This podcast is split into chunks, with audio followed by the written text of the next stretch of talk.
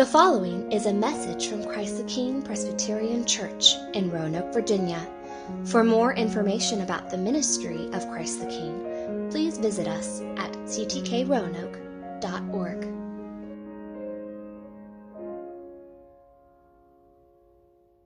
Well, it is good to be with you. Uh, if you're a guest or visitor, welcome. Uh, my name is Penny, and I want to commend you for battling the winter storm. And uh, Uh, the Canadian in me is just like, storm, what is that? You know, it's like rain. Um, but uh, regardless, uh, uh, we got a little bit of snow and now it can go away for the rest of the year. Um, but it is good to be with you. And uh, if you are new with us, you're joining us in the midst of a sermon series in the book of Romans. And specifically, we are in Romans 8 this morning. So if you have a Bible, you can turn to Romans 8. Uh, you remember a couple weeks ago, I mentioned that though uh, over the last uh, few months, as we've been going through the book of Romans, we've been moving at a pretty steady pace. As we come to this chapter, Romans 8, we are slowing down. And we're taking six weeks to cover this entire chapter. Um, and so that means we have a couple more weeks left in Romans 8. And so this morning, we're just taking a small section, verses 18 through 25. And in these verses, Paul is continuing a theme that he began last week. So if you remember, if you were with us, the last week, Paul said that by the ministry of the Holy Spirit, the work of God's Spirit, we are assured that we are the children of God. That that's not something we create in ourselves, it's not something that we come up with on our own, but actually God's Spirit testifies to our spirit that we are sons and daughters of God, that we are brothers and sisters of the King. But we're not only children of God, that's not the only assurance that the Spirit gives us. The Spirit also assures us that we're heirs with Christ. Right? That's what we heard last week.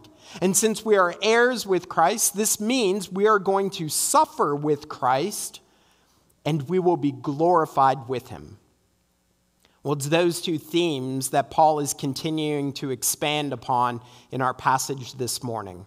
And so follow along in your Bibles. If you don't have a Bible, the passage is projected on the screens in front of you.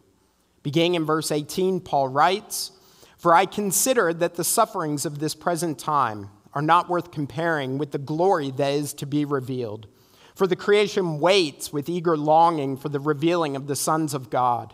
For the creation was subjected to futility, not willingly, but because of him who subjected it and subjected it, in hope that the creation itself will be set free from its bondage to corruption and obtain the freedom of the glory of the children of God.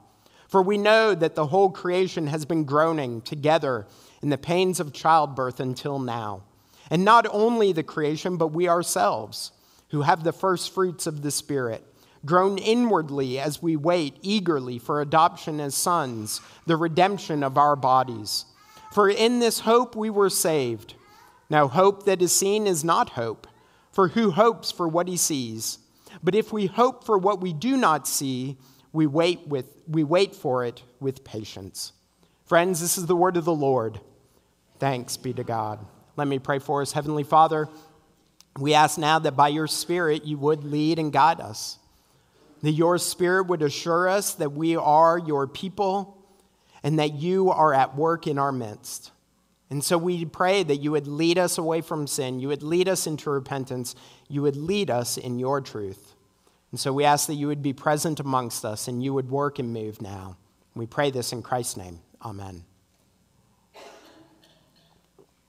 Well, this past week, um, as I was preparing the sermon, I was doing so by, uh, as I was listening to some music, and the particular piece I was listening to was uh, Beethoven's Allegro for Concerto for piano and orchestra number five. Now, I have to tell you, um, I don't know what some of those words mean. Allegro, concerto, I couldn't tell you what those things mean. I am by far uh, not an expert when it comes to classical music. Um, I couldn't distinguish between Beethoven and Bach, Mozart and Tchaikovsky, right? If we played them, I would say that is beautiful and wonderful. Who is that? I am no expert, and yet, uh, even though I'm not an expert, even though I don't know the titles of these pieces, even though I don't know some of the words in the titles, I know that it is beautiful, right? I mean, to go to a symphony, to listen to an orchestra, to hear the strings and the brass, to hear the, the deep sounds of the woodwinds and the crash of the percussion. It's glorious. You don't have to be an expert in classical music to appreciate the beauty and the wonder that is Beethoven. And so this past week, I was listening to this particular piece, but, but this particular piece is very unique. You see, this piece is a recording of the Berlin Symphony and a, a piece that they played on January 23rd, 1944. Now, this particular recording has been preserved quite nicely. And, and you can go on and listen to it and, on YouTube. You could do this this afternoon if you want. And what makes this particular piece so unique and so fascinating is that there are moments in this piece where, where the, the music, where the, the instruments become very quiet and very low. And in the distance, you can hear outside the walls of the concert hall you can hear the exploding of anti aircraft guns firing. Beethoven, the glory of Beethoven, and the groaning of war all intermix together. It's quite unique. It's quite fascinating. And as I listened to it, and as I could barely make out the sounds of the guns being fired, as I could hear the roar of the percussion, as I heard these two sounds intermixed, I was struck by what an apt picture this is of our lives in the world. Because don't our lives often feel like they are filled with great glory as well as great groaning? Right? I mean, that's what we feel, don't we? That, that we experience the beauty and glory of this world, right? The laughter of a child, the sun peeking over the mountaintops, the feeling of embrace from a loved one. We experience beauty and glory. And we also experience pain, like disease and death, deceit and addiction Glory and groaning are part of this world, and they are part of our lives. And that's what Paul is talking about in these verses. He's talking about the glory that we will experience, but also the groaning that we know. Right? We hear about the groaning. Paul tells us that, that the creation itself groans. Did you see it in verse 22? For we know that the whole creation has been groaning together in the pains of childbirth until now. The creation is groaning, and why is it groaning? Well, verse 20. For the creation was subjected to futility, not willingly, but because of him who subjected it. And so, what Paul is doing is he is pointing us back to the curse of Genesis chapter 3. You remember in Genesis chapter 3, Adam and Eve had been instructed by God, commanded by him that they could eat of any of the fruit in the garden, but, but they could not eat of the fruit of the tree of the knowledge of good and evil. And so, what did they do?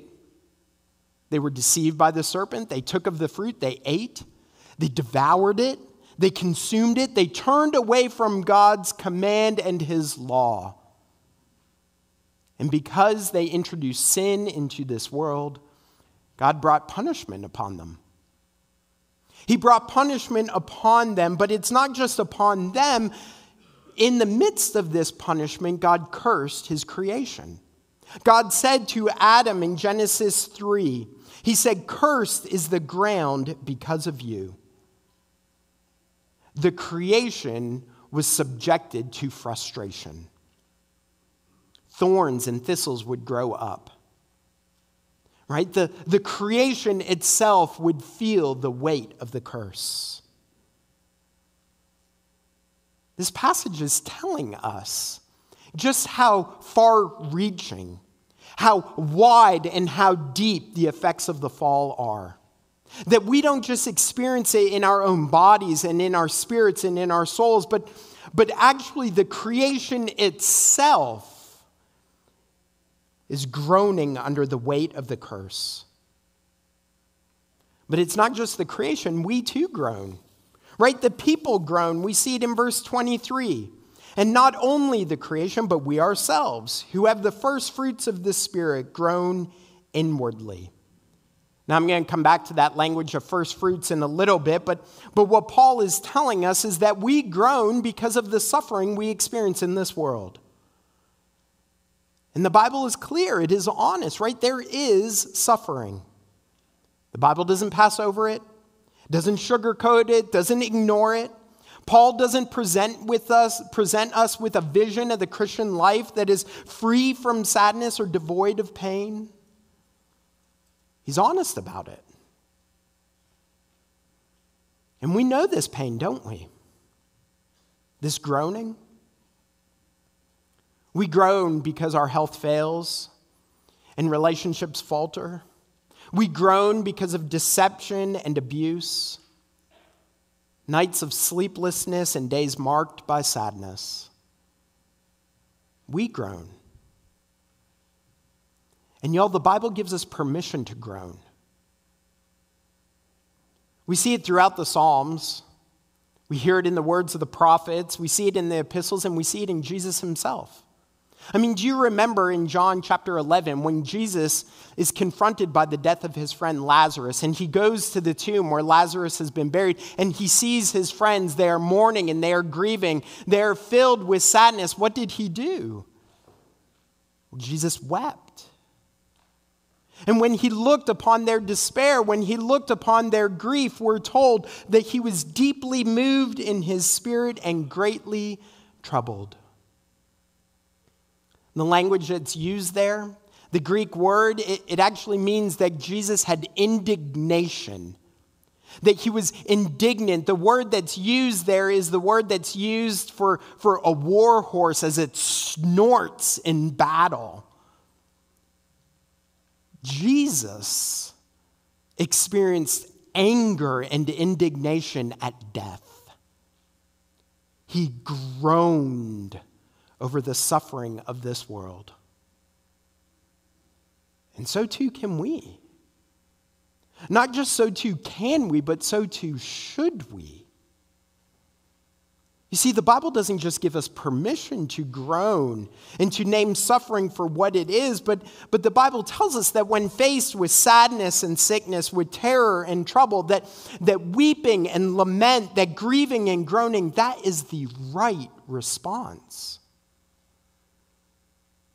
That we are to groan.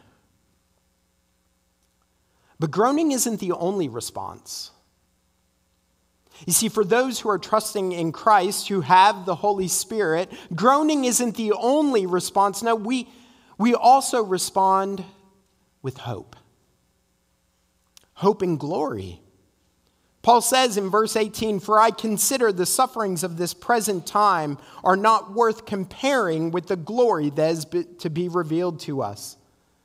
Okay, so do you see what Paul's doing here? He's acknowledging suffering right? He's not saying it, doesn't exist, it's a figment of our imagination. He's not saying anything like that. He's acknowledging suffering, but when he looks to the glory that is to come, what he says is that suffering can't even compare. Now, upon first hearing this, it might feel like Paul is being incredibly insensitive right? For those who are in pain and sorrow, I mean, maybe even some of you, maybe you walked into this place this morning and you're experiencing physical pain or emer- uh, emotional turmoil. Or you still feel the scars and the wounds of previous pain. And so you hear Paul say this, and maybe you think, it sounds like Paul's saying, you know what, it's really not that bad. Or you just need to get over it. Or, or Paul doesn't really know what suffering is like. But Paul knows what suffering's like, doesn't he? Do you remember in 2 Corinthians 11? Paul describes his experience as an apostle. And he experiences all the things he's, he expresses all the things he's experienced in this world. And he says some of these things, like he endured imprisonment and beatings, often close to death. Five times he received 40 lashes less one. Now, Now, 40 lashes less one, 39 lashes, they believed in this time period that 40 lashes would bring someone to death. And so 39 lashes would bring you to the point of death, but, but your life would be preserved. Five times he received 39 lashes. Three times he was beaten with rods. He had been stoned and shipwrecked. He faced danger from thieves and enemies and false witnesses. What Paul is telling us is that he knew toil and trouble, he knew suffering and sorrow. And yet he can say the sufferings of this present time are not worth comparing with the glory to be revealed. Paul is not minimizing suffering. He's not saying it's not that bad.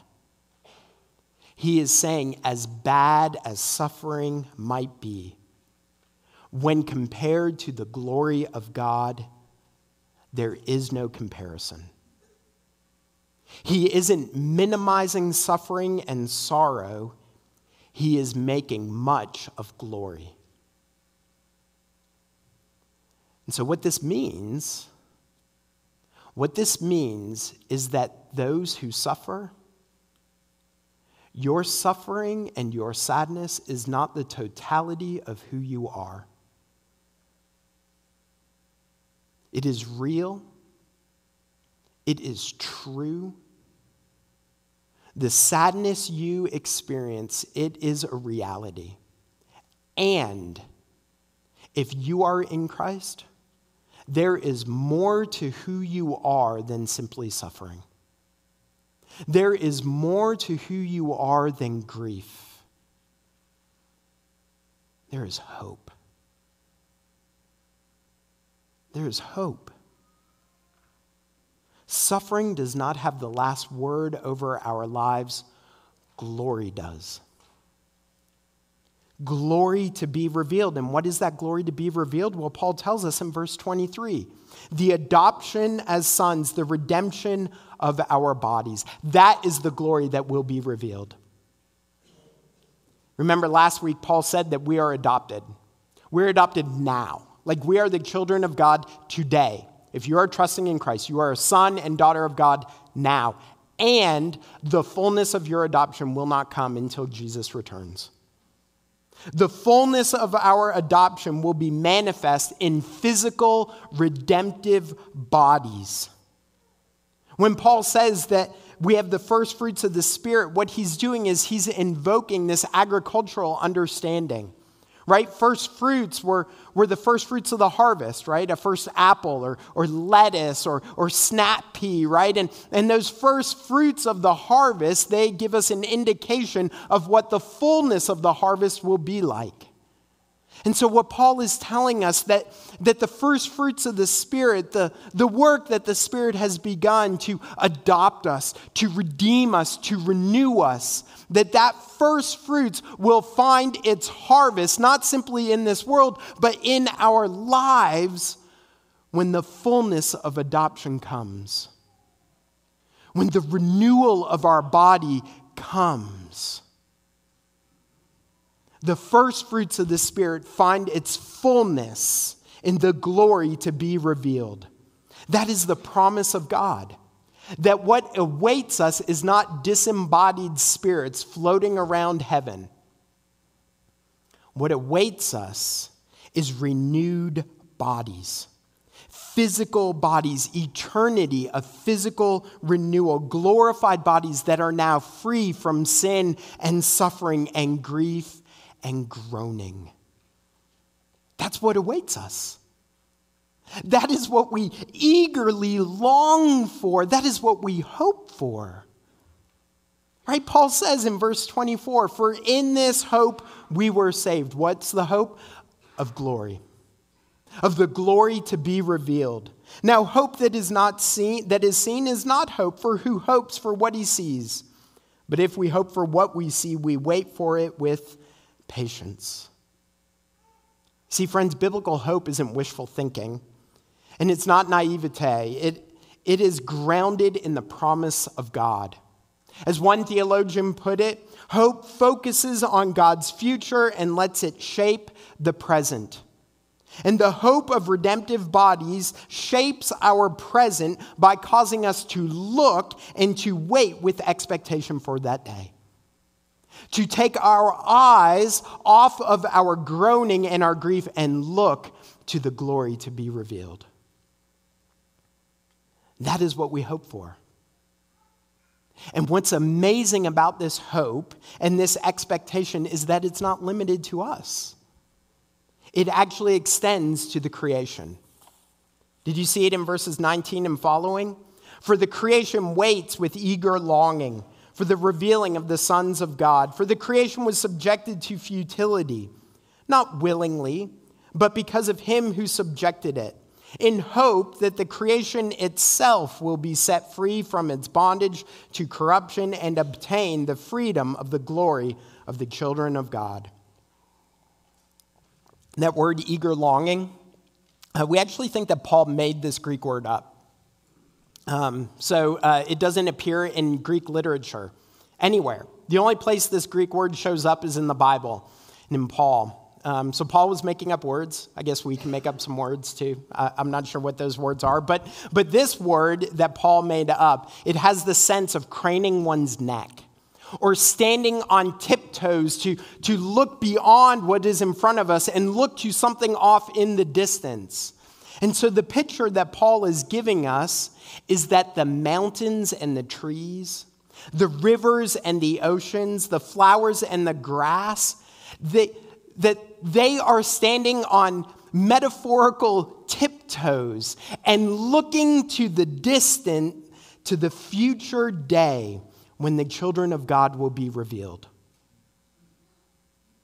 And they are looking to this day because when the children of God are revealed to all of the world, when we are declared sons and daughters of God, that they're looking forward to this day because in that day it will mean that the kingdom is consummated, that the kingdom of Christ has come that renewal has taken place, a renewal not just of us, but of God's creation itself. Isaiah 35 puts it this way The wilderness and the dry land shall be glad. The desert shall rejoice and blossom like the crocus. The eyes of the blind shall be opened and the ears of the deaf unstopped. Then shall the lame man leap like a deer and the tongue of the mute sing for joy, for waters break forth in the wilderness and streams in the desert. The blind will see and the deaf will hear. There is a renewal that will take place in God's people, and the streams will flow in the desert. There is a renewal in His creation. It's what Revelation 21 calls the new heaven and the new earth. And that is the renewal to come. That is the glory that we wait for. Water no longer contaminated with curse. Can you imagine how crystal that will be? Grass no longer sharpened by rebellion. Can, can you feel how soft it will be? Air no longer polluted by sin. Take a deep breath and fill your lungs.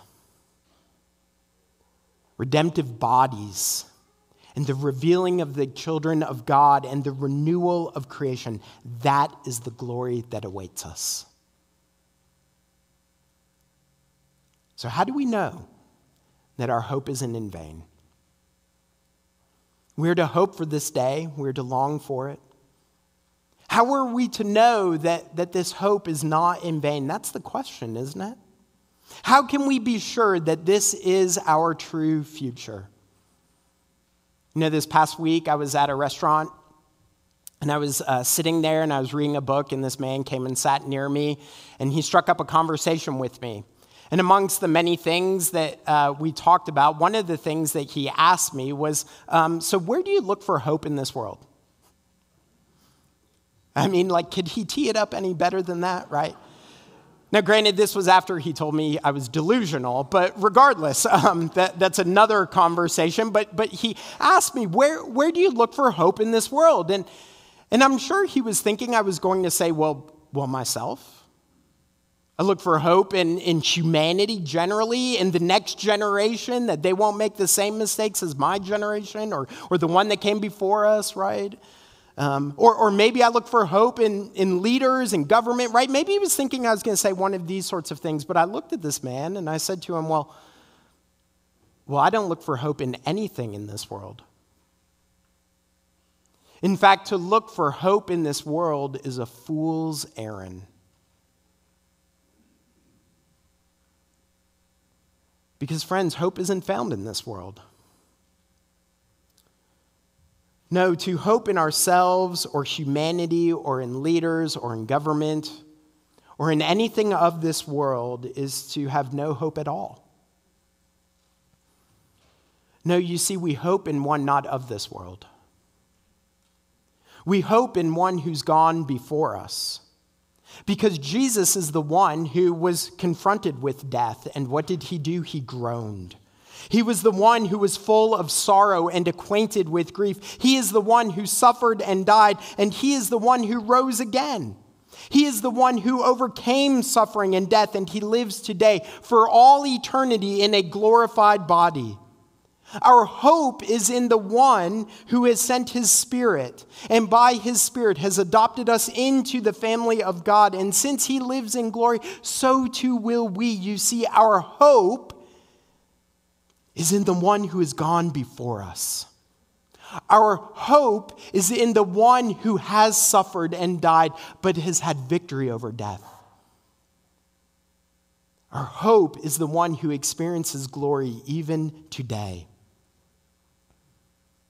So, friends, as we look at this world and we look to see where it is that we can find hope, we don't look to this world. Because in this world, what we will do is groan. And in this age, music will be interrupted by bombs, and joy at times will take a back seat to sadness. Suffering and sorrow will come. But our hope is that the groaning will give way that glory will come. And so we hope and we wait with eager expectation. We wait with the hope for adoption as sons and daughters, redemption of our bodies. We wait with hope for the glory that will one day be revealed. Amen. Let's pray. Heavenly Father, we do thank you that we do have hope that we uh, do not have a hope that is in vain or one that is of uh, this world, but we have hope in one who is not of this world, our Lord Jesus, who came into this world and who lived and died, who suffered and was sad, and yet is victorious over death and suffering, and whose glory we will one day share in. And so we long for that day to come. We ask you, Lord Jesus, come quickly. Come quickly and bring about the glory to be revealed, the adoption of sons and daughters, the renewal of this creation, and the redemption of our bodies. Come quickly, we pray. We pray this in the name of Christ. And God's people said together, Amen.